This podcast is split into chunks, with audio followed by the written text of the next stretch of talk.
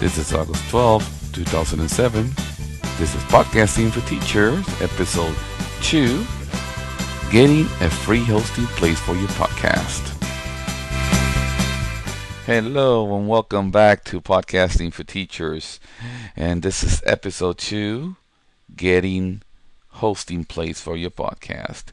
How do you find a place for you to host your podcast. The biggest issue anytime that anyone wants to uh, create a podcast is that you need a place where you can put those files that are big because space in the web costs money.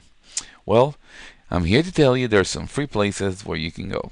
One of them, or in, in the, it's the first one I'm going to show simply because it is probably the one that is the uh, the main one because many of them really work directly with Internet Archive and they just simply manage the file that exists in Internet Archive. And Internet Archive is like a, library in the web. Library in the web. As a matter of fact, their login is called a a library card, and you could upload files eh, by using their web or using just a simple uh, uh, web application that they have or you can go and use other programs. Uh, in here you can also find software and audio that people are put out there because anything that goes to internet archive it, is uh, the uh, they apply the creative commons licensing which means is that you're allowed to use it. This okay. You don't have to ask for permission because they already gave you permission and Creative Commons is a really neat uh, concept that many people are that these people are developing on licensing. In other words, I, listen, I created something as I'm as a teacher. I want to share with other people, and I don't want him to. I don't want them to bar, to worry about oh having to ask me. So this is Creative Commons. Another place that works with Internet Archive is Ourmedia. R Media you create you create your own channel. You can create even your blog in here in your podcast in this very place, so you don't have to worry about it. It's very simple to upload files. Again, to you could do it through the web and enter all the information that they require, like the name of the file, what is it about, all that good stuff. Uh, but also they provide a, a software that allows you to upload files to the web. And for instance, uh, they have one. It's called the Ourmedia Publisher, and it's very simple application as you see here. It has very simple steps. You log in, you upload it, boom, it's done. Choose the copyright license, and put all the information. Then it gives you the URL that you need. Once you have that URL, all you have to do is put that on your blog. The same thing you do with archive. I find Ourmedia the easiest one. I like it. This is the one I use. So if you go find my files, you're going to find them in Ourmedia channel. Also, another one is called Blip TV. Blip.tv is works also with the Internet Archive and Ourmedia and allows it's another way to organize your files that you upload. You can upload them using their system and then you can have your own channel and you can create put a link to it. Free as well. Another one is called SpinXpress. Spin express um, they have their own piece of software.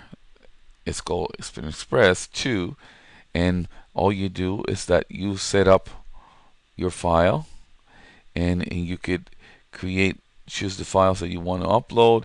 You can you can upload them it is a very simple software to use.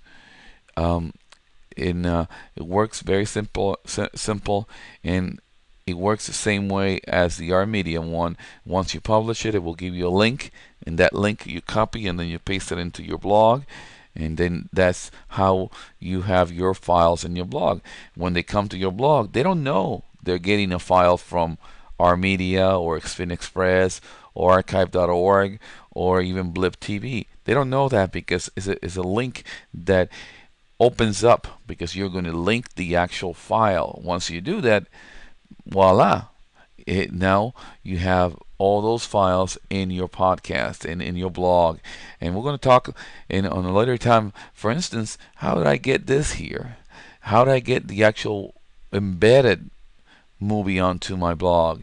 Not only am I doing this, also I have a link down in the bottom that it shows that if you click on it, it will open another window that plays also the file.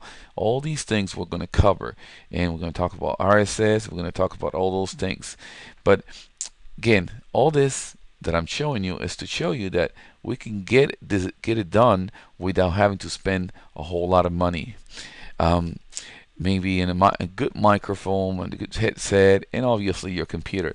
So please stay tuned. Come back and see us. We got lots of ideas. We even have a little book that is coming out that i was part of the book that it, ha- it has an information on podcasting and emerging technology. A great group of teachers that wrote it and i i have i had the privilege of participating in it. So in, at any rate come and see us again. I hope you have a good time listening to me and and if you happen to have a minute or two and you can drop an email so I know that somebody's listening, please do. My email is jrlien at gmail.com. Again, that is jrlien at gmail.com.